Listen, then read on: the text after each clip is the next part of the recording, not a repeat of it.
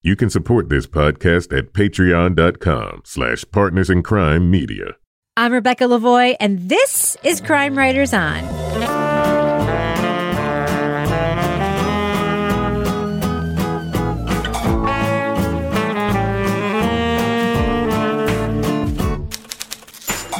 Crime Writers On is the original true crime review podcast that digs into true crime, pop culture, other podcasts. And this week, a Salt Lake City bombing is connected to unearthed documents that could refute Mormon dogma. Is the crime to protect the church or to make money? We'll review the Netflix series Murder Among the Mormons. Then a radio reporter gets a little too invested in her telephone relationship with an inmate. What happens when he's released from prison? Nope, it's not Serial. We're talking about the new podcast, Suave. Join me to get those things done and more is my real-life husband and true crime co-author, former TV journalist and love of my life, Kevin Flynn. Hello. Buenos tardes, amigos. Kevin, I noticed that you actually put love of my life in the script now. You've, like, indoctrinated. Well, you say it all the time, so, yeah, I put it in there. You basically made it now, though. I have to say it because it's in the script. What if I don't... If for 1 week you don't feel like it's true, then I had to write it down, so you're forced to say it. Also with us is journalist, true crime author, former defense investigator, licensed private investigator, certified cat lady, and accredited pet detective, Lara Bricker. Hello, Lara. Meow. Yeah. And finally, our captain of woke cynicism, the author behind the noir novels known as the City Trilogy and host of the Strange Arrivals podcast, plus our Patreon book club host, by the way, that's called Toby Ball's Deep Dive Book Club podcast, Toby Ball. Hello, Toby. Hey, Rebecca. You know what today is? What's today? Well, this is actually the day that this drops, so the day that people are listening to this. It's my mom's birthday. Oh, so, happy birthday, Toby's Mrs. Ball. Yes. Nice. Happy birthday, Mom. Is there anything you'd like to say to your mom besides happy birthday? I know she actually does listen to this podcast. I hope you enjoy this in lieu of a present. Yeah, that's right. Nice. No, I sent her a present. I got her a very thoughtful present, which she'll get to open later. Maybe. So she won't have opened it by the time she hears this, so we shouldn't say what the present is? I have no idea. Does she belong to Patreon? Can we talk about that? If I say she can open it later.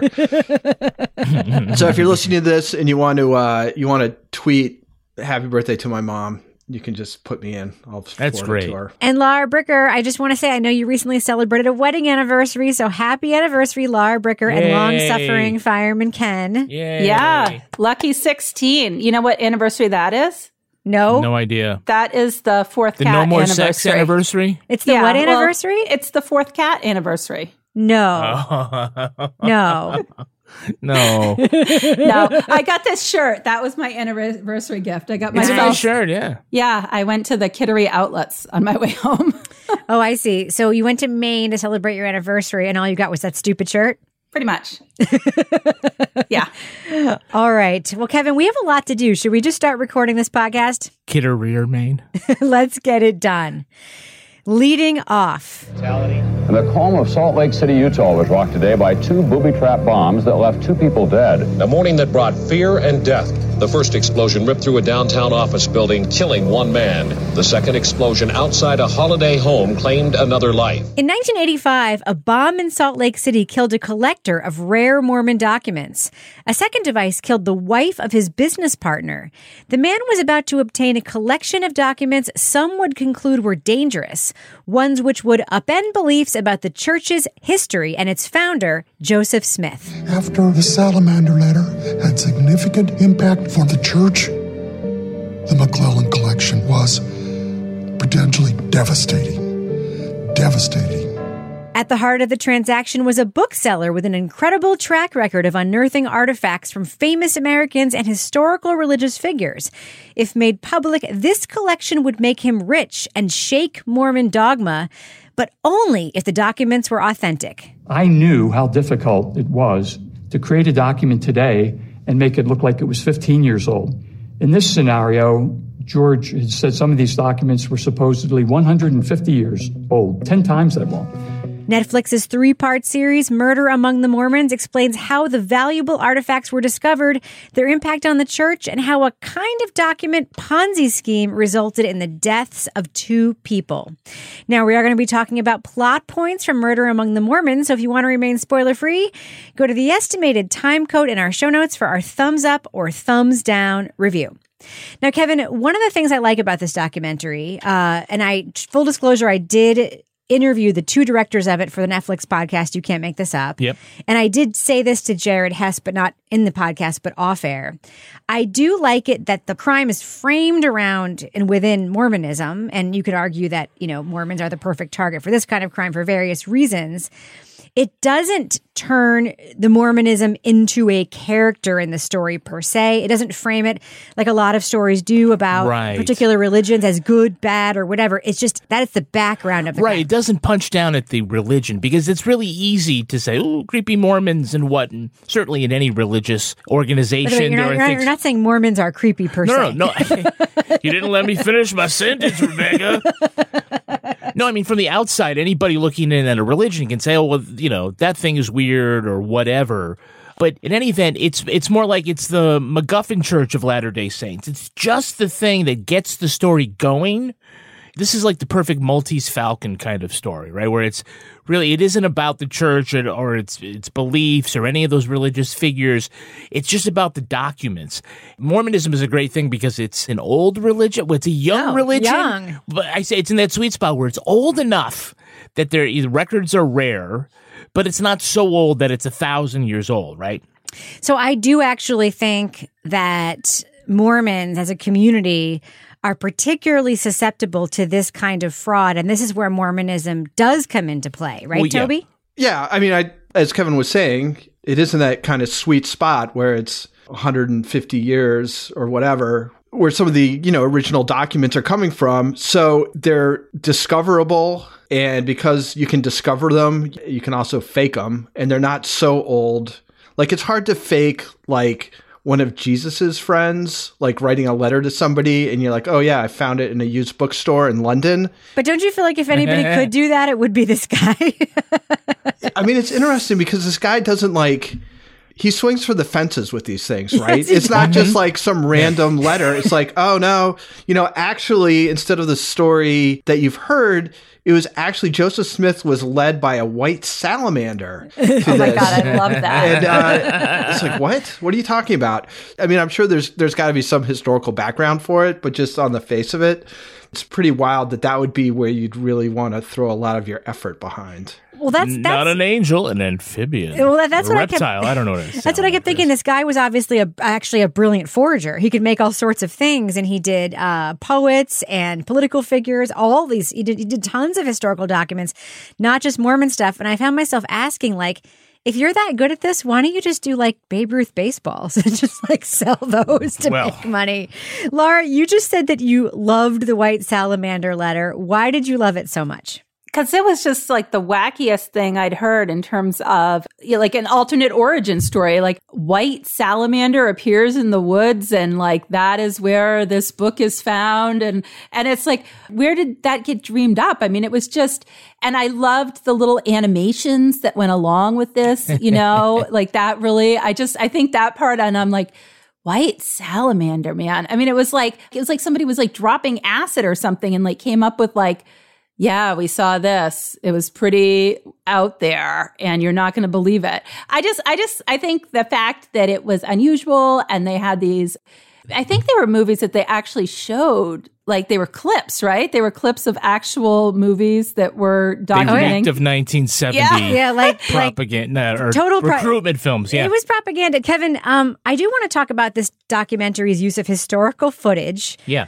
news footage. Footage from inside the prosecutor's office, historical answering machine tape from the crime scene, photos. What did you think just of the incorporation? Because there was a treasure trove of material here from the era in which this crime was committed. Yeah, I think they were able to find certainly a lot of interesting stuff, and they used it well. I'm still kind of puzzled at like what this home video from inside the war room of the prosecutors. They seem to just be having like so much fun. You've got every town should have a homicide prosecutor who's a ski bum. You know, he wasn't like, hey man, hippy dippy. But, I love that guy. But he was. They certainly seem to be having a lot of fun pulling the threads on this case, and you could see it at the time. Why were they filming it?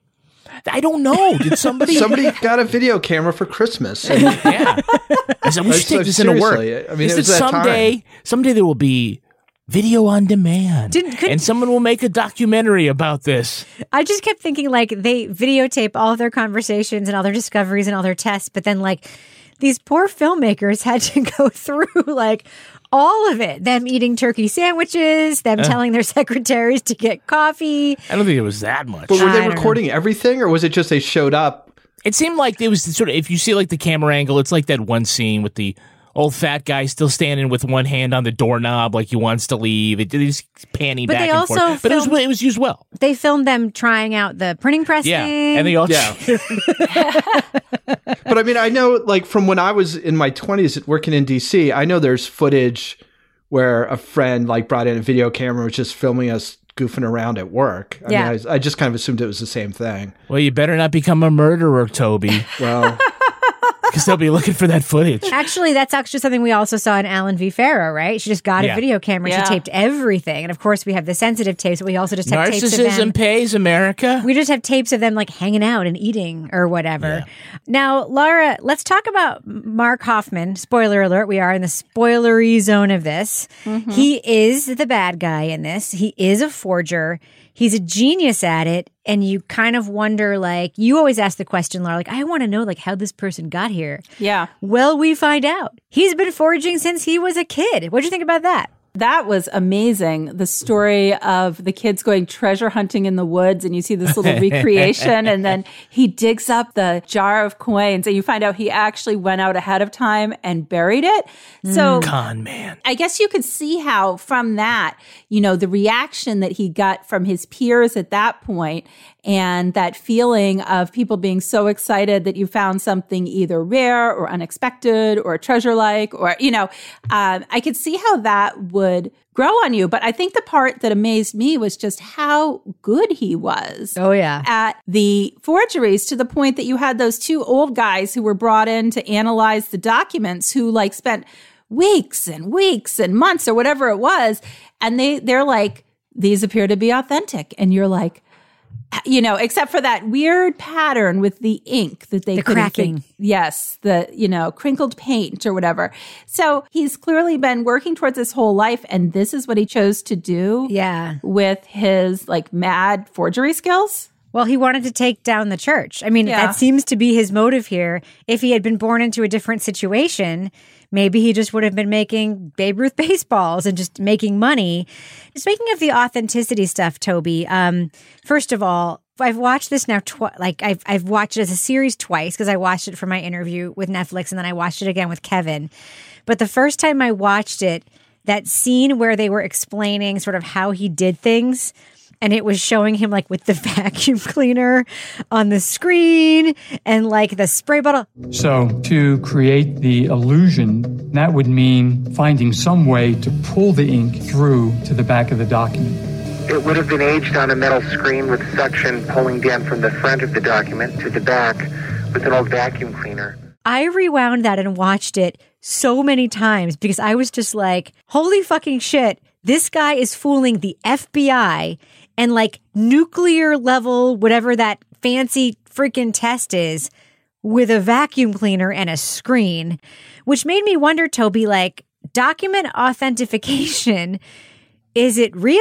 Are there people who are better at it than others? And wouldn't you expect the FBI and the nuclear level machine people to be the best? And it turns out they aren't. What do you think about that, Toby? You know, it's surprising, you know, that he can, with those instruments or whatever, fool it down to sort of a molecular level.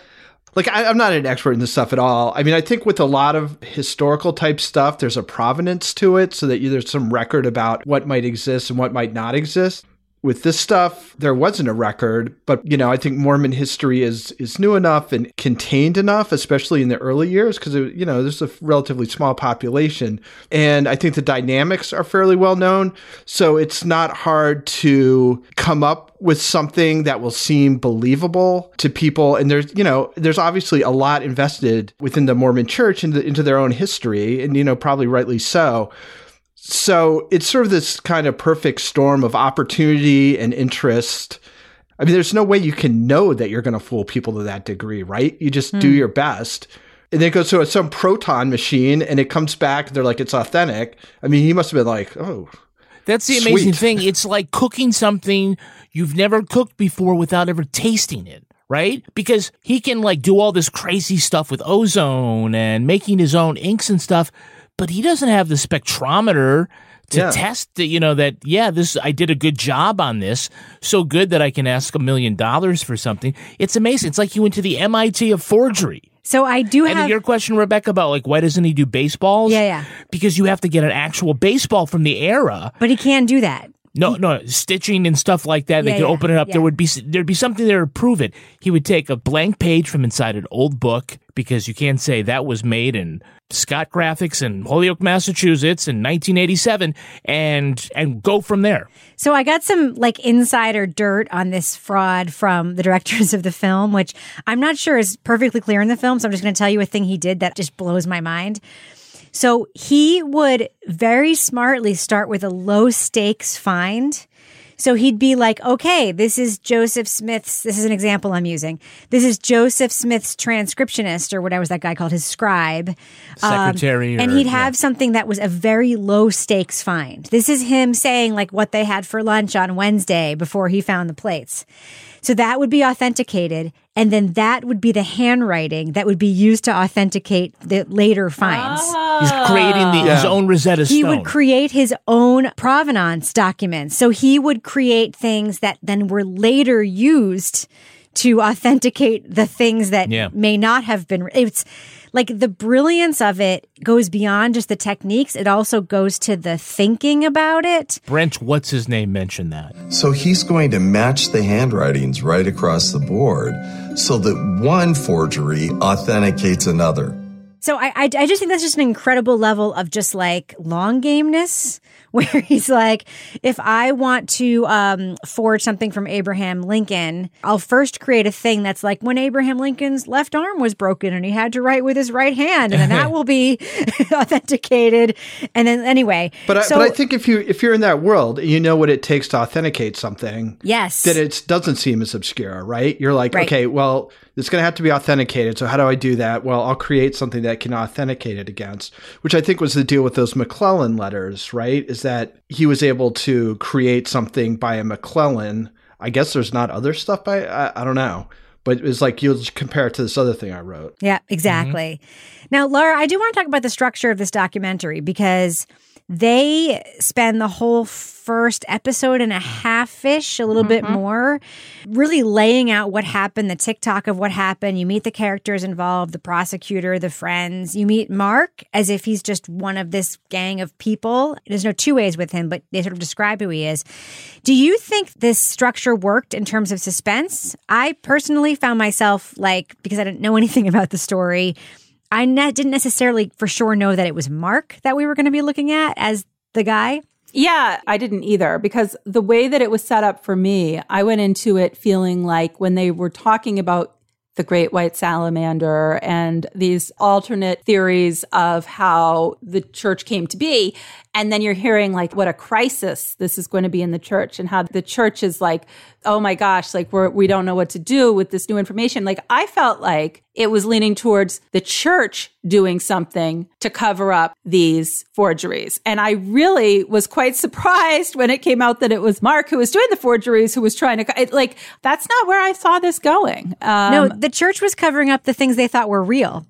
Not the thing or harmful. Thought. Yeah, right. Yeah. That's what I mean. Is that? But so when Mark was producing these forgeries that were, you know, showing something different that wasn't what they had already thought was their history. That's what I'm getting at. It's like I just thought that they were the ones that were going to kill somebody. I'm like, the Mormons church is going to kill someone. That's where this is going. And I'm like, oh, guess not.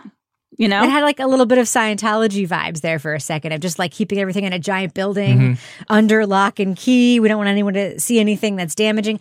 Kevin, I have a question about a character for you. Hit me. Shannon Flynn. No relation. Plays a big part in the story. He's the opening scene of the story. He says, don't ask me that question. I actually really like that. But then later, he says, don't ask me that question. Let someone else answer it. And then he actually also answers it, by the way. Well, I mean, I thought it was a great sort of teaser, because then I wanted to know what the question was. Didn't it remind you of the clip that's used at the beginning of the next thing we're going to review, in terms of dropping you in the middle of the action and then going back? Yes, but in that case, I understand what's happening there. Right. There's sort of, I have a lot of questions like, oh, well, now I'm really intrigued. What doesn't he want to answer? And I'm like, we better find out by the fucking time this is over what he, and of course at the end we do hear it. And the question essentially was, wasn't he the greatest forger at doing this? And he says, yeah. I mean, in the end he says, yeah. He's a very dramatic person, that Shannon Flynn, by the way. The poor man didn't know. He didn't know he was given a blessing to Satan. But it wasn't his fault. He was doing the right thing. But he also might be somewhat culpable, and I think the documentary. Laura knows what I'm talking about, right? Yeah. He's a little. That guy was. He was a little shady, but he was kind of a character. Kind of. To put it mildly, and then he ends up getting arrested. I'm like, huh. Yeah. He kind of looks like my cat. Toby, what did you think of Shannon Flynn? Because I do think he's maybe the one character in this that, for me as a viewer, like all my questions about him were not answered at the end, where they were about Mark and they were about Mark's wife and they were about everybody else. But I felt with him, like, I still don't know everything. What did you think? Yeah, I mean, it's not clear, like, the level of his complicity or why he feels quite as betrayed as he still seems to, like, I don't know, like 30 years later. Or whatever. Well, Alvin Rust has a reason to be betrayed. The guy who lost all that money. Like, he has a reason. Yeah. I mean, Shannon is probably looking for somebody to drive around in sports cars and blast the shit out of stuff with automatic weapons. But yeah, it's interesting. I mean, he doesn't really have a poker face, you know? I mean, it's... You think? Or a poker voice. And part of it is everybody else in this is like super like placid when they talk. Like these, antiquarian book people they're just very, like, even when they're getting emotional, they're just very like kind of calm and stuff. And he's like the one guy who seems like fairly animated. Him and the prosecutor, that's it. I love the prosecutor. The prosecutor's a piece of work, too. Toby, you would be friends with that guy. 100%. The prosecutor? That guy. Oh, yeah, that guy's awesome. It's fucking rad. I would 100% enjoy having beers with that guy. And Monday evening, I drank a little bit, so I'm a little hungover coming into work. The radio was on, and I heard that there was a bombing, and I knew that that was probably going to be assigned to me. One of the things that I did remember mentioning is that it's a beautiful day for a bombing. What I loved about him was he, now, of course, I know, like, not everyone who lives in Salt Lake City is Mormon, but certainly Mormonism kind of runs the city in many ways. Like, they own a lot of property. They have a lot of media. They own, they have, like, a TV station, a radio station. We see a lot of, like, Mormon news in this documentary. And he's like, no, I just came here to ski. No connection at all. Toby, I want to ask you a question about Mark Hoffman. He's a cold motherfucker, yes or no? I was trying to think about this. I was like, of all the people we've like sort of digested stuff about, he's maybe the guy who's been most upfront about the fact that he's just a complete sociopath. Yeah. Mm-hmm. Like when he talks about killing those people, he's like, well, it wasn't that great a loss. They could have been hit by a car. Yeah. It's like, that's not really the way most people would look at that. Well, definitely I killed remorse. For yourself and your family or for your victim. Part of my philosophy of life we were talking about earlier is that the victims are not suffering at this point. He's just very easily can rationalize all this stuff. He also has this weird thing about like how if, most people think it's real, if it seems real and most people think it's real, then it is real. It's like, yeah, that's not the way that works either, really. Yeah. I mean, there's real and there's not real. And just because you fool a bunch of people, you can't like suddenly claim it's authentic. So... He's a piece of work. I also found him to be quite sociopathic and emotionally detached, especially when he talked about Mrs. Sheets and her death. It's like, oh, well, she just happened to be there. 50, oh, 50. It could have been a kid. It could have been him. It could have been his wife. Yeah. It could have been a child. Yeah, no. Like, and he didn't. And he would just very calculatingly talk about, well, I thought I was going to get caught and whatever. So I just decided something had to be done. Now, Laura, that brings me to the question about the bomb in his own car. Because initially, like, he sort of says that he did it, I don't know, it was some sort of tactic to, like, whatever. But it does seem like that they lay out a pretty good case that he just made a mistake. Yeah. That he, like, was going to go bomb somebody else. Mm-hmm. And that it didn't occur to him that driving downhill would set off the bomb. But he also had all those papers in the trunk, which made me think, like, maybe he set off the bomb to, like, destroy the fake papers. But the question came up, like, to Toby's point, why would you commit suicide if you'd already killed all these people? And he's just like, whatever. But what do you think about the bomb in his own car, Lara? Do you have a theory about that? Well, I guess, I mean, you're saying like, oh, you know, he just didn't realize it was going to go off. But I'm like, this guy planned everything so specifically. His forgeries, the way that he set up his forgeries, the way that he did everything. It seems so out of character that he'd have like this fluke accident. Like my take, like if I'm looking at it, is like, okay, he's trying to like throw suspicion off of himself into like a wider conspiracy that he was a victim as well. Because it doesn't add up with what we've seen of him doing everything so methodically and so calculated to then fuck up the bomb, you know? Yeah. Yeah. No, I agree. Mm-hmm. Now, Kevin, I have a final question for you. Before I ask it, I have a little question. Yeah. Would it surprise you to hear that one of the directors of this film was the writer and director of one of your all-time favorite movies, Napoleon Dynamite? Oh, God. Jared Hess was the writer and director of Napoleon Dynamite. Just FYI. Thank you, I need my chapstick. So, Kevin, the end of the documentary, you know, the one person that's kind of missing as an interviewee, they really do have incredible access to so many people in this, but they don't have Hoffman himself. Mm-hmm. But we do get a picture over a series of like photos of Mark Hoffman's, you know, time after arrest and life in prison. How do you feel about that as a cap to this story? Yeah, I mean, I guess it's as good as you're going to get. Some of those mugshots that they take periodically to update their IDs or prison IDs that they wear, he ended up like going rough. Yeah. He looked a little crazy. He looked like David Koresh once, and then he looked like a Mad Dog wrestler or something like that. But I thought it was a great postscript to his story that he got depressed and tried to kill himself. And that's not great. But the part was that he passed out on his arm, and the way he did it, it ended up cutting off circulation of the arm. So now that he can't use it to forge anything anymore. Was he forging anything in prison? No, but it's sort of a, you know, a poetic justice that like, well, now you can't ever do that. It's like Burgess Meredith breaking his glasses. Oh, in the Twilight Zone, everybody knows that reference.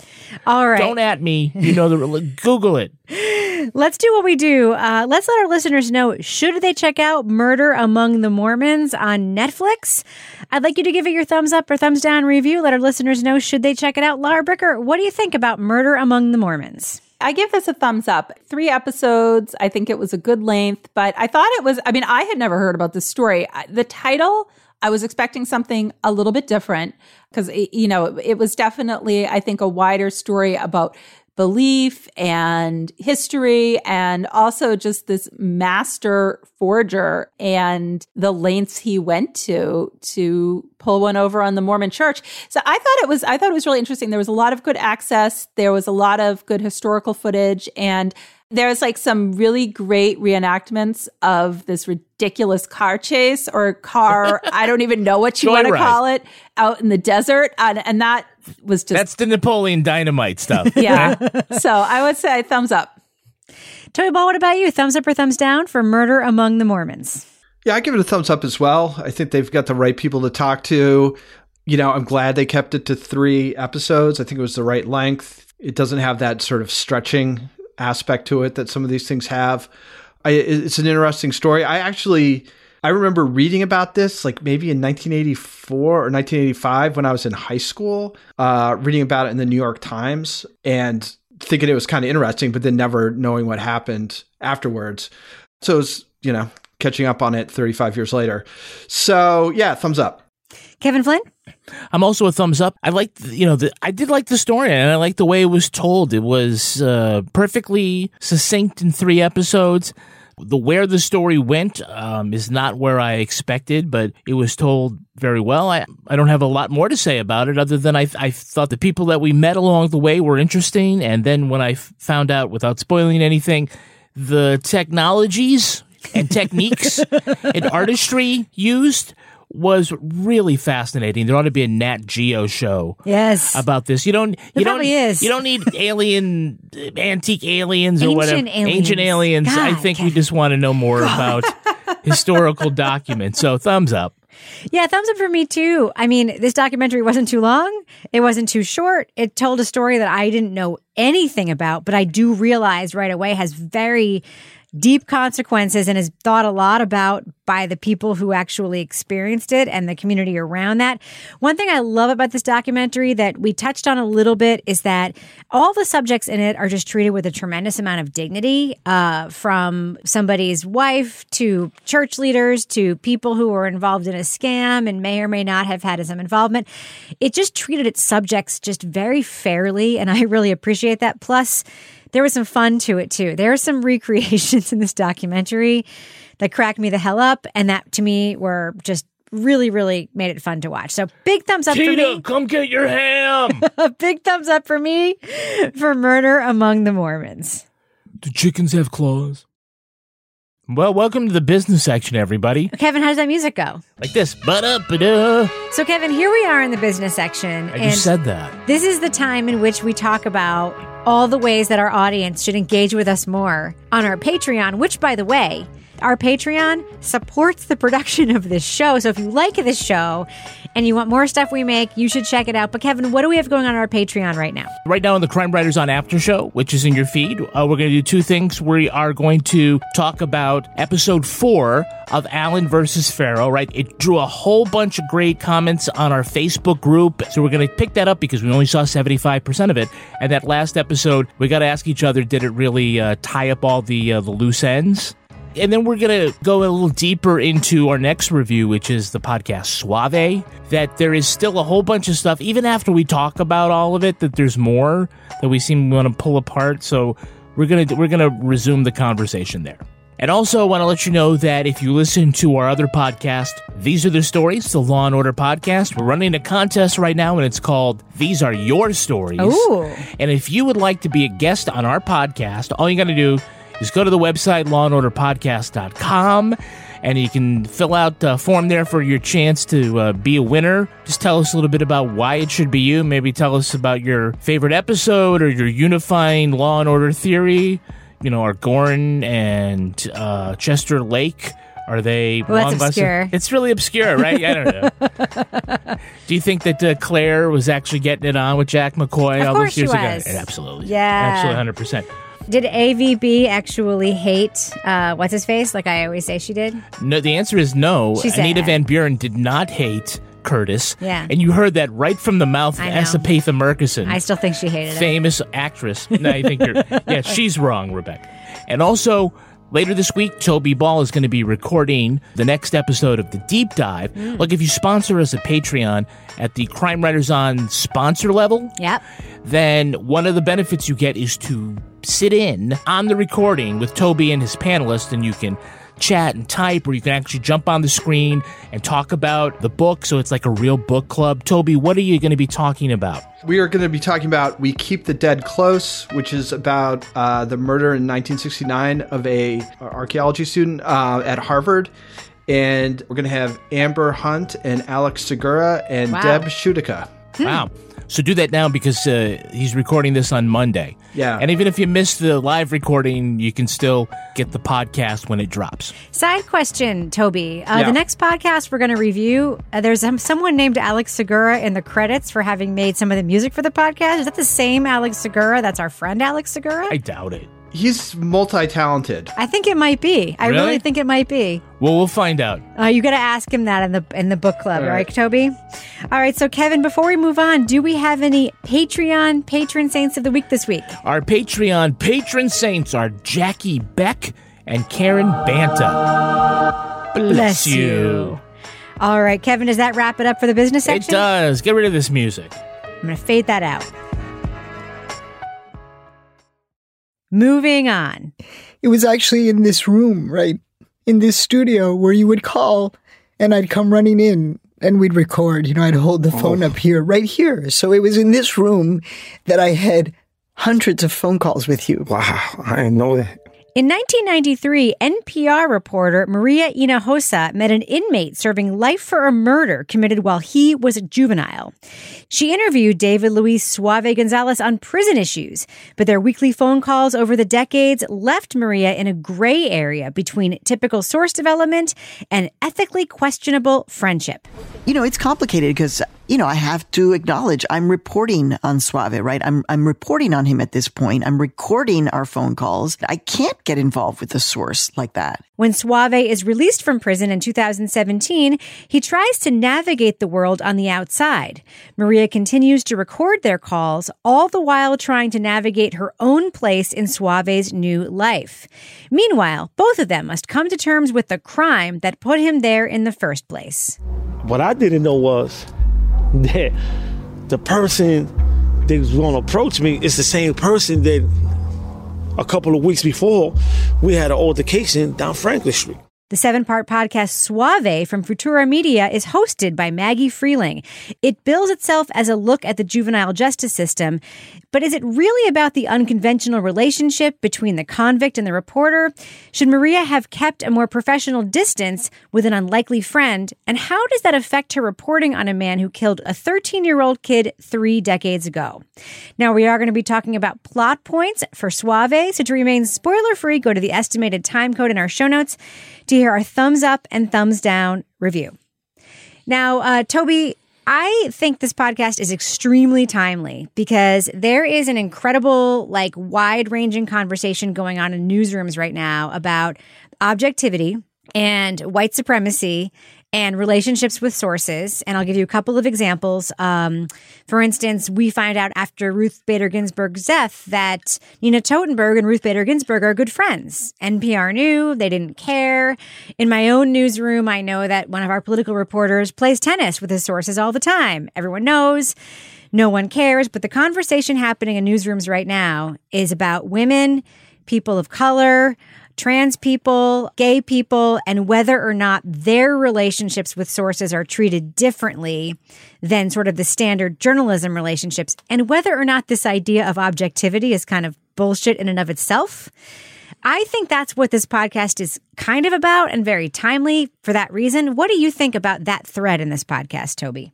I think that's an interesting conversation. I don't know if it applies necessarily to this. I mean, I kind of feel there's a difference between being friends with your sources that you have to cover and stuff, and then sort of more kind of advocacy journalism. And I think it's like a slightly different issue. And I don't think that's a matter of it not being two white guys in this situation. But it's, you know, I mean, it's the tension that's in this podcast, I guess. I mean, I guess you could probably listen to it and just as sort of a personal story. But that to me seemed like the thing throughout was like, what exactly is going on here? And how does that affect, you know, what we're hearing? Because I, you know, regardless of how close Nina Totenberg and Ruth Bader Ginsburg were, Nina Totenberg wasn't like cheering for her and stuff and like, or using her as a source. But you didn't hear any. Yes, of course she was using her as a source. No, she was reporting on the court. Please. She was totally using her as a source. Oh, well, come on. Oh, she was. Well, how, and in what way? Because she knew about her personality because that they isn't friends. Being a source that on the said, Supreme Court. That being said. Oh, anyway, whatever. So what you just said, Toby, just makes me think like, we actually haven't heard any of Maria's reporting about Suave in this podcast. This podcast isn't stories that we've heard Maria report about prison, about incarcerated juveniles, or whatever story she reported along the way. We don't hear any of that. So we don't know whether or not she was able to just still report, even though she had like a relationship with him where she sent him Christmas cards. So I think that this podcast is probably different than the straight reporting she did. You know what I mean? Well, yeah, but I think it's also, you know, it may be the podcast is the way it is because that wasn't going to be possible. Mm. I mean, the first thing I heard about this was a tweet from Maria talking about how the people on the podcast had said, you can't be the host. You know, you got to step back. And she was saying what good advice that was. And it was great to work with smart people who are willing to like talk to her about that and get it done, which I thought was going to be really interesting. Until I heard the podcast, I was like, well, of course, you can't possibly host this, you know? I mean, it would just be such a different thing and probably... And I wanted to hear that in the podcast. Yeah, it would have been great to hear it in the podcast. Yeah. Like, if you didn't see the tweet, you have to kind of infer. It's like, well, why is this reporter having somebody else be the host? And it's because there wasn't... I mean, there was just no remove, I guess. Hmm. Now, Lara, you went to journalism school, so mm-hmm. you learned the things that everyone learns in journalism school or from working in a newsroom about mm-hmm. objectivity and source building and so forth, which, by the way, there's a conversation there, too, about why And like, is it because you learned it? And why did you learn it? And who decided that it should be that way? That's a separate conversation. Mm-hmm. So let's just say you, as a trained journalist, are dropped into this. What were your feelings initially when you heard the conversations about their relationship, the Christmas cards, the taped phone calls where you hear sort of the affection and all that stuff? It was a bit of an adjustment, I'll be honest, because listening to the conversations, it came across like she's like an aunt or like a relative in the way that she's speaking to him. And she's so genuine when she's talking to him. And he's clearly very happy to talk to her. Anyway, how you doing? I miss you. That's what I'm doing. It's like you don't call anymore. When you were in prison, you would call me at least once or twice a week. You're like... You know, Maria. Now it's like, I guess you're just too goddamn busy, you know, and it's like, oh, no. It didn't really feel to me like this source-journalist relationship. And I think there was a point where I felt really badly for him. I think it was when he was asking her to speak at his hearing at court. His lawyer did. Yes, but then he asked her. And he said, it's because my friends, the people that know me, are going to be speaking. And then she says, not to him, but I think when she and Maggie were talking, when she was, that he's not her friend. And I'm like, well, I don't think that was really fair. Because when you're in jail, in prison, and this is a person that you're talking to so frequently who knows these details of your life, and who speaks to you with such kindness and like jokes around with you. I guess from his perspective, it did feel like she was his friend. And so there was for me a little bit of this like adjustment in listening to us. But by the same token, I was like, okay, let's think about this. If you have somebody that you have been reporting on for how many, was this? Decades. Like decades. There's no way that you're not going to develop a relationship with that person. And just to kind of go back to that conversation of like being friends with sources, you know, I've like worked in the town that I live in as a journalist. And of course, you're going to be friends with people that you're writing about. There's no way to escape it when you are like a community journalist and you're living in a community. But you have to know when to step back. Like, I started dating Ken. Guess what? I'm not going to be writing anything about the fire department. Oh, come on. That would be a good story, though. Yeah. Like, I can cover breaking news fires because that doesn't seem... But I'm not covering the budget. I'm not covering... Like, you know, I think there are times to back away. But in this case, it just felt like the level of familiarity was so... It was tricky. Did you appreciate when she was... working that out in the podcast? Because I loved the passage where she was talking about how, you know, I understand why he thinks we're friends. We do have a relationship, but I also have a whole life. I love that they left that in and they didn't leave it unaddressed. Like, you know, it wasn't just like, oh, you're too close. Let's leave it there. We heard her hashing out, but wait, I guess we actually are friends. And so I need to ask you, you know, at this point, is this still a journalistic tool? Well, I mean, the truth is, Suave at this point was more than a story. Yeah, the lines got blurred. I mean, it's complicated. Did you like her transparency there and hashing it out? I did. Yeah, I appreciated the transparency and I appreciated the way that she talked through it and everything. But I came away feeling sort of badly for him because, you know, his support network was small and really she was part of that support network listening to him talk for all those years. There's many parallels between Maria and Suave and Sarah Koenig and Adnan, right? You've got someone who is a reporter and having phone calls with somebody in prison while they're working on their story. You know, and people were really concerned about, Sarah Koenig has gone too far and she's gotten too close or whatever. I'm not sure, though, how you have multiple weekly conversations with an inmate for years without some sense of, like, where this is going. You can argue where you draw the line, but you draw it someplace. Where do you stop recording the phone calls? That was my question. That's it. He gets out of jail and you're still recording the telephone calls. I feel like there's something that has not been told, or there is a line between being professional and too familiar, right? But if you're calling your source sweetie and referring to yourself as sis, then it's someplace. I mean, and like we talk about, they're having, you know, a personal relationship. It's not romantic and it's never intimated at that. So let's get that. That's obviously a line crosser, but you know, still, at what point is he no longer your source/story subject? When are you just friends? It's okay to be friends or friendly with sources and with people that you cover. Those are different things. Yep. it's okay to, have a drink with somebody or what. That's how you work sources, right? And this is sort of what we're left to believe. One or two phone calls a week for years. Mm. And then we hear the familiarity. She gets angry with him that she finds out later that he's engaged. Yeah. Right?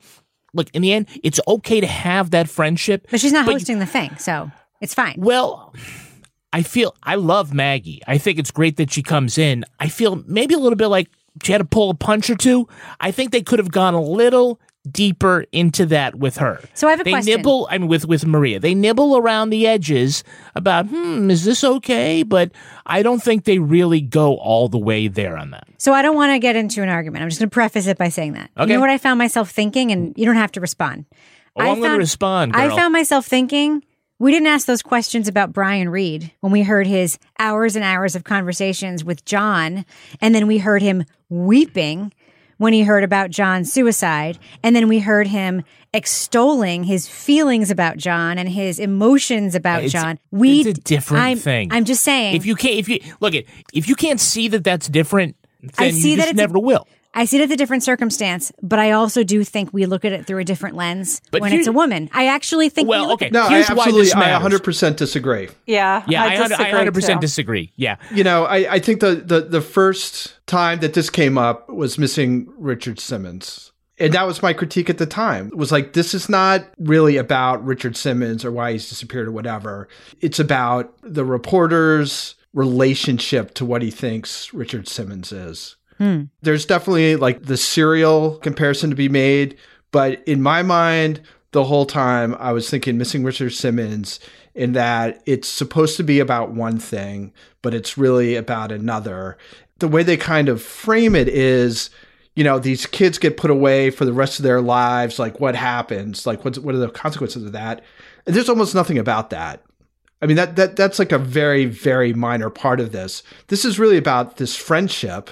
And in my mind, that's sort of why the whole journalistic thing didn't stick too much in my craw, is because, it's really just about their friendship. It's about this friendship that developed between a journalist and a guy who was in prison who, I guess by all accounts that we hear, had this remarkable transition in prison and is this very engaging guy.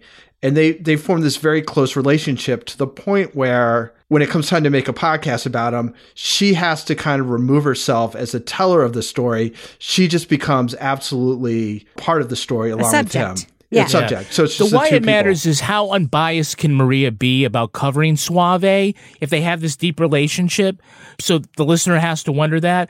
And so it passes to Maggie to tell the story, but now Maggie is reporting on her boss. Which is fine. Her boss is really... So I'm just saying, it puts everybody in sort of a weird position, but to put it out there and make it transparent, and so you see... they're not hiding any of that, so that you can make up your own minds about what's troubling or what you believe or if you're comfortable with all of it. I think that was the right way to go with it, because you took all this cream and you churned it long enough and it's butter and it's never going back to cream. So can we just move on to actually the reporting and the story? We could talk about this journalism part of it for hours. I know we love it. Yeah. It's one of the reasons why I really wanted to talk about this podcast. But there's also a tremendous amount of storytelling and reporting and story advancement in this podcast. And Lara, one of the big themes here is life sentences for juveniles. And we hear in the podcast that, there was this Supreme Court case in 2016, which struck down mandatory life sentences for juveniles. Some states are just ignoring it. One of the states I know that happens to be sort of ignoring it and not handling it well is Maryland, where Adnan Syed was convicted as a juvenile, even though on the paperwork it said he was 18. He was actually 17 when he was arrested. There are many states that have ignored it. There are many states that have sort of blown by it. Pennsylvania, we know, was incredibly corrupt. The Philadelphia police, the prosecutors, it's the most corrupt era in one of the most corrupt justice systems in the United States at that time.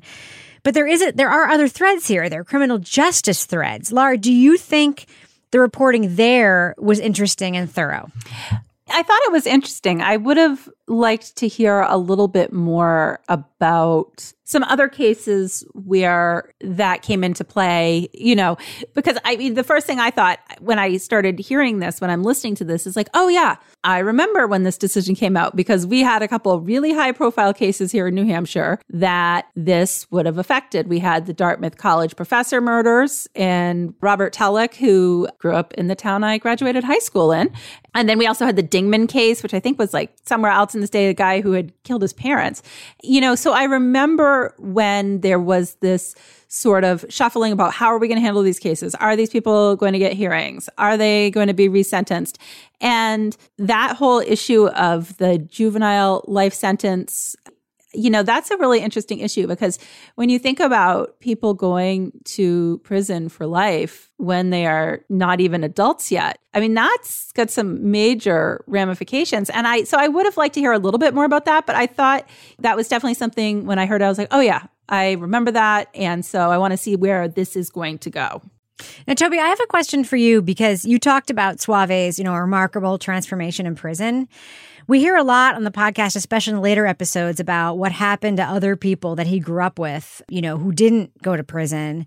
I kept thinking over and over again, especially when he was making that speech to the kids at the school about how he apologized, how they had spent $35,000 a year on him to lock him up instead of spending that money on all the other social programs they could. This prison was his social safety net in a way that he never would have gotten in the outside world. I'm not saying prison is good. What I'm saying is I just found myself being like profoundly sad that the only way Suave had an opportunity to graduate high school, get a college degree, become a writer, listen to fucking NPR, dentistry, was to be in prison to listen to NPR for real. By the way, lots of inmates listen to public radio. I know this because we had a live call-in show earlier in the pandemic, and we got so many calls from inmates at the men's prison in New Hampshire. I was like, they all listen to NPR. So anyway, but Toby, I just found myself thinking that like there's a social safety net that's absent in the real world that was present for him in prison. And the consequences of the social safety net are a person who's living like their best life and is contributing. What do the degree in prison going to do for you? Absolutely nothing. When I get my degree, I'm going to put it up in my ward and probably collect some dust. But I use it to motivate other people that, man, you can have 100 years and you still go to school to educate yourself. I mean, did you hear that at all? Yeah, it's a tough one. It's hard to know. It's not as though he went there and he got like a progressive sort of nurturing situation. You know, he was in the hole for a long time. I mean, that's how he learned to read was while he was there, just sort of deprived of human contact beyond being able to hear the voice of somebody. Yeah, so it's hard to know, like, would he have come to some point where in the outside world, he sort of came to the same realizations about what the potential was and the route that he was going? I have a hard time separating him, the person, from his situation because I don't think that happens very often in prison. And so, you know. By the way, I do. I mean, the inmates we've reported on have like done tremendous things. I mean, they it sucks. No one wants to go to prison, but I don't know. I do think that this is a more common story than we think it is because there's a ton of incarcerated people that Undisclosed has covered that I've seen in documentaries. Like they were able to. But those are the ones who get covered. Yeah, it's true. Yeah, no, you're right. You're right. You're absolutely right. That's a good point. So I don't know. I mean, it's a tough one, but it is interesting. And I do think about, you know, it's not a great analogy, but Allen Iverson, the basketball player, they talk about how like one of the things that kind of got him into college was that he was arrested and just like the coach knew where to find him. Mm-hmm. You know, because he wasn't living a very stable life before that. But once he was in prison, coach could go and talk to him and get him to come to Georgetown. And, you know, he went to the NBA, it's in the Hall of Fame, all this stuff. So, you know, it's an interesting question. But Lara, that also brings up questions about social justice. We hear about how lifetime parole is a trap. It's very easy to fall into a hole. We hear in the podcast, it's not even necessarily a misstep. It's an accusation of a misstep that gets you thrown back in jail. We hear about him not being able to secure employment, even though he had previous employment. It seems like his career was on track. It was arbitrary that he was actually like the fact that he was like looking to work with the police was like always very surprising to me. But what did you think about that? Because he did just sort of describe it as modern day slavery, the incarceration and the parole. Yeah. And I think a lot of this was that relationship between Suave and Maria. Episode 7, the last episode, really got into this issue. And I felt like this was really strong because listening to what he went through, you know, it was impactful because it was like, here's a guy who has done everything he's supposed to. And that lifetime parole, like, fuck. I mean, that's like awful. You know, he couldn't drink for the rest of his life. He couldn't do this for the rest of, like, all the things that he had to do to be on good behavior. So it's like, yes, on one hand, you're out of prison. And that's great. On the other hand, I can see how it feels like your hands are just tied all the time. And the fact that you can get sent back just based on an accusation just seems so wrong to me. You know, when you think about fairness in the criminal justice system and being able to defend yourself, just it's like anybody could say anything. And, you know, I'm thinking like when I was working as a defense investigator, and I remember having cases where you'd have somebody that was doing so well and you're like rooting for this person. And then like one little thing happens and they're back in jail and you're like, no, you know? So I really related to that part when we heard him getting sent back and then she doesn't hear from him for that long period of time. And he's ashamed, right? Yeah. He's ashamed of having been sent back. Yeah, it was awful. Kevin, did you think that part of the podcast was satisfying, the sort of parolee experience? Yeah, look, I mean, for as much as we are focused on the journalism questions, it is, you know, billed as a story about Suave and his attempt, it's called Suave, so it ought to be about him, about his attempt to sort of reacclimate himself and, you know, what the juvenile justice system is all about. And I think I was satisfied with the way that they told his story. You know, I thought that was good. And I certainly enjoyed the episode where Maggie and Julietta go to the neighborhood and, you know, get scared off by a guy eating a threatening bowl of cereal. I mean, it's it's something. That was Lara Bricker level. That was Lara Bricker level investing. Yeah, exactly. You know, that thing else was Lara Bricker level was like, let's get the fuck out of here. It was also, come on, move it. Lara, you've done some investigations in some places. I know that you have probably had some rotten smells come through doors. You've probably dealt with guys in red T-shirts following you down streets, right? Mm-hmm. Oh, yeah. I remember. I definitely. I think that was sort of towards the end of that part of my career. And I remember like one day I went in somewhere to do an interview and there was a lady who was clearly high on something very, and she was just laying on a mattress on the floor and she stood up and she's like, no fucking police. I said, no fucking. She starts like screaming and her son is like, it's not the police. And I'm like, all right, I am getting out of here. And I like, it was like I was on the third floor. I could still hear her yelling at me out on the street. So yes, that was one of those where I was like, time to move along. Yeah, absolutely. Toby, did you have Suave hanging out with Bill Cosby in prison on your bingo card for this podcast? I did not. It was a strange little small world moment. And you know, it was true because he transitioned to speaking Spanish with Maria on the phone. So you 100% know that Bill Cosby was being wheeled past at that exact second. Translate this, Dr. Cosby. Your fucking picture pages. Ixnay on the Osby K. On the Osby K. Hey, guess who had a podcast made about them now, motherfucker? Now, Toby, there's a whole other thread in this podcast which we haven't even touched, which is actually the sort of quasi and reinvestigation of Suave's crime and the case and what sent him to prison and the circumstances. That was kind of the last couple episodes of the podcast. They made that pivot looking at him after Angela makes this accusation against him that sends him back to prison. Should they sort of start looking at him more closely? Oh, Angela.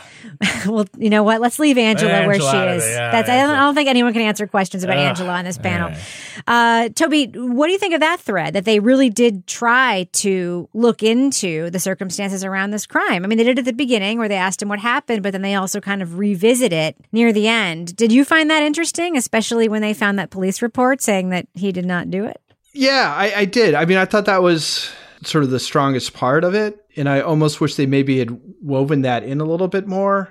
But yeah. No, that was interesting. I liked it better after the last two episodes than I did when I finished episode 5. I think the last two episodes kind of were the strongest part of it. Hmm. All right. Well, I think we should do what we do. Let's let our listeners know, should they check out Suave? It's a podcast from Futuro Media, distributed by PRX, hosted by our friend Maggie Freeling. Lara Bricker, what do you think? Thumbs up or thumbs down? Should people check out Suave from Futuro Media? Yeah, I mean, obviously, I had some conflicting feelings about the setup in this podcast with the relationship between the journalist and Suave. But, you know, just all of the hours of tape of these conversations over the years are just so fascinating. And it's such an interesting window.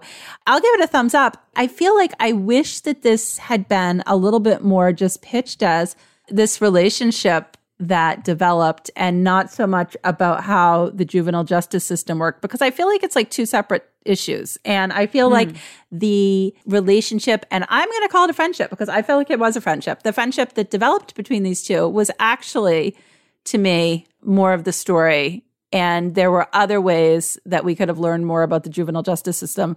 I just thought it was very interesting. Toby Ball, what about you? Thumbs up or thumbs down for Suave? I basically agree with everything that Lara said, in that it actually, after about the first episode, you know, the whole like she's a journalist and stuff. I mean, I kind of left that behind, and I was like, okay, this is really about this friendship, like regardless of how they got together in the first place. Now they're just friends, and you're close to one of the people in this friendship, watching the other guy who's just come out of prison try and adjust to his life. So I thought it was a little uneven, like how interesting I found like the different things that happened. And some of it was like super, super affecting and really fascinating. Then other parts of it didn't hit as much. I thought the last two episodes were really strong. So I'll give it a thumbs up. It was a little frustrating at times, but I think the stuff that was good in it was really, really good.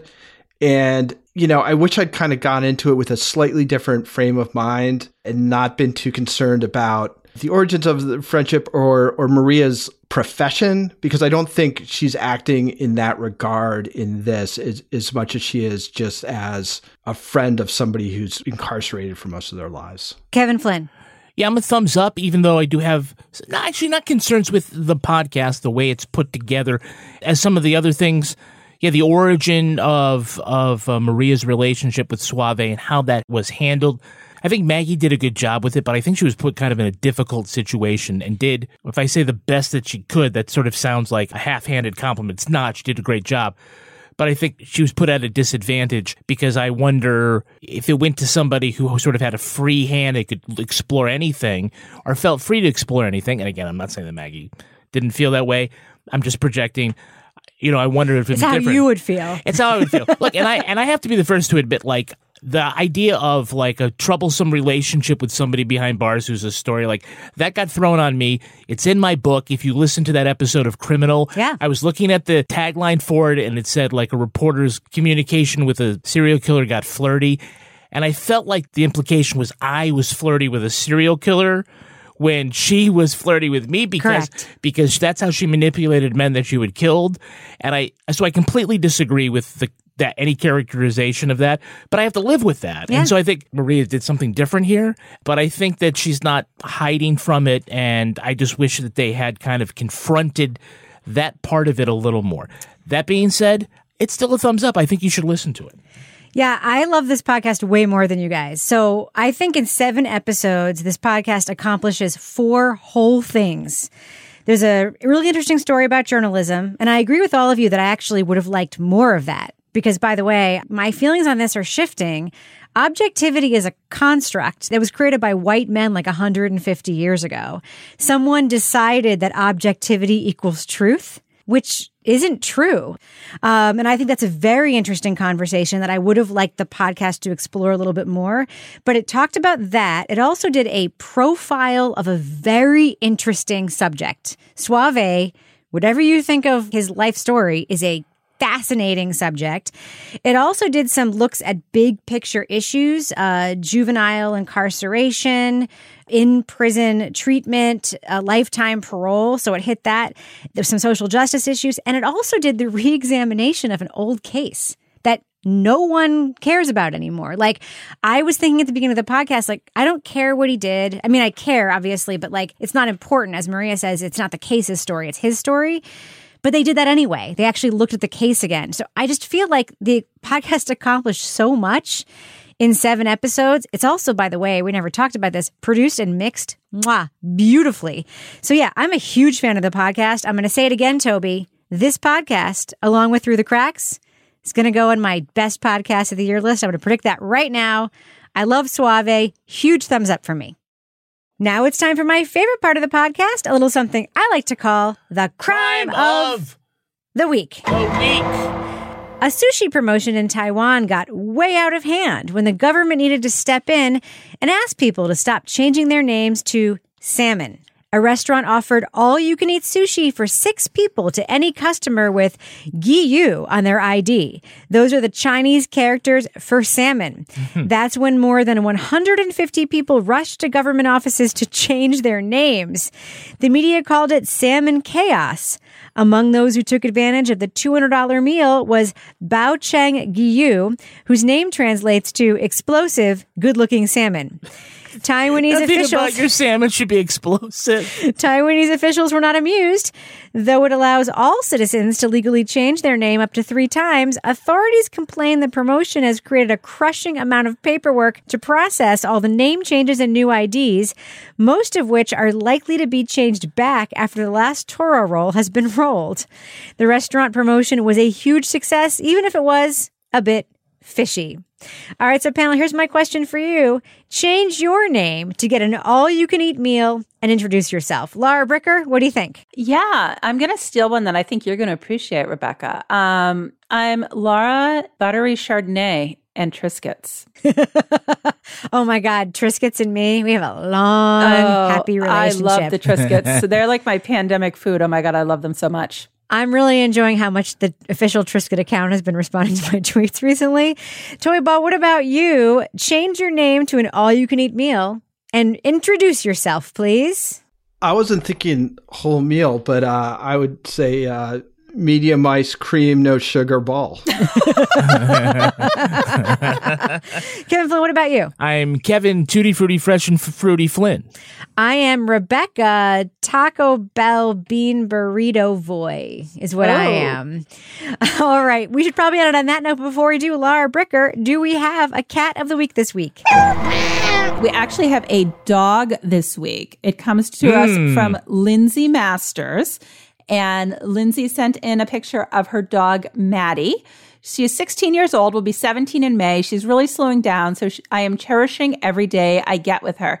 She has arthritis, so we can't walk anymore, but we do stroll. And when she says stroll, she literally means she puts the dog in a stroller around the neighborhood while she is listening to Crime Writers On. Nice. And there is an adorable picture of Maddie the dog in her stroller with her little pink polar fleece on and her little blankies, like out on the street, touring around the town. It's lovely. So thank you so much, Lindsay. I love Maddie. Lara Bricker, if folks want to send you their videos or photos or other pitches for Cat of the Week, of course, they can email us at crimewriterson@gmail.com or put them on any of our Facebook groups. But say they want to do them on Twitter. How can they find you there? They can find me at Lara Bricker.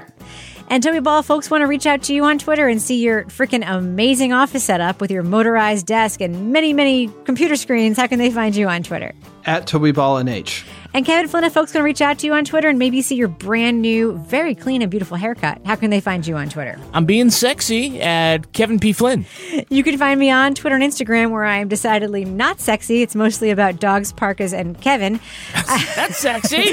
At Reb Lavoie. Damn, girl. You can also follow the show on Twitter at Crime Writers On, and I encourage you to join our really, truly amazing community in our official Crime Writers On Facebook discussion group. And we also have a regular old Facebook page, but that's not important. The group is important. Support this show at patreon.com/partnersincrimemedia, and you will get the Crime Writers On After Show, Married with Podcast, Toby Ball's Deep Dive Book Club Podcast, and Lara Bricker's Leave It to Bricker Podcast. Our theme song was composed and performed by the truly talented Ty Gibbons. Our line editor is the very handsome Olivia Burdett. The executive producer of this fine show is Kevin Flynn. This show was recorded in the Yoga Loft above the Bodega in Bay St. Louis, Mississippi studio, otherwise known as Studio C, the closet in our New Hampshire basement where we vacuum our podcast scripts through a screen so they will look like old-timey Mormon podcast scripts. On behalf of all the crime writers, thanks so much for listening. Thank you so much. We'll catch you later. We will catch you later. Dateline, Salt Lake City. Imagine Joseph Smith doing a Casper ad. I just don't know what day it is anymore because it's like, I don't know. I'm out of, because I took Monday off this week and now I just like, I'm like. Off from what? Off from my busy schedule of puzzling, Rebecca. Oh, yeah. Christ. I mean, I needed a break from the puzzling. Yeah, no, we took like a 24-hour anniversary excursion. Yeah, I saw something. Where did you go? Went to York. They went to Sextown, USA. Sextown in Maine. Yeah, Sextown in York. But yeah, it's all the like hotels you mean are Pork, Maine. Yeah, everything's so cheap right now. It's awesome. South like, Pork. They went to Bangor, Maine. Bangor, Maine. Oh God. Don't even say it. When I was Banger, at the Rise Above Fest. Banger, I was gonna say that, but Kevin. It was like shitty metal group after shitty metal group making banger jokes. You've seen Papa Roach try and slip a banger joke in there. A gunkwit. No, a gunkwit just sounds dirty when you say it like that. Yeah, oh, you mean a hunkwit? Yeah. Oh, come quit. Oh, God. Okay, you guys, this is much more exciting than my trip actually was. Just saying. Yeah, so anyway. Yeah, Ken's taking different days off because he's working weekends now, so. Trying to enter the Kenny Bunk port. Yeah. Oh, hey, that's not Augusta, but Augusta. Oh, you guys are, oh my goodness gracious. You sound like, you know who you sound like? You sound like neighbor Dan. Neighbor Dan took care of the dog while we were gone, and he called up to confirm details. He goes, "You gonna have another baby after this?" Oh, no, like, God. No. Only maybe if we go to Portland. Another cat. You know what it is? It's Ken. E. Bunkport. Ken E. Bunkport. Oh, poor Ken. It's okay. That's why they poor call him Ken. Mom. You think he had to spend a whole day with Lara, and that makes him like poor Ken? No. It's just he's not here to fire back. That's why they call him long-suffering Ken. That's what my coworkers used to call him, long-suffering Ken. Oh, my God. So there you go. Okay.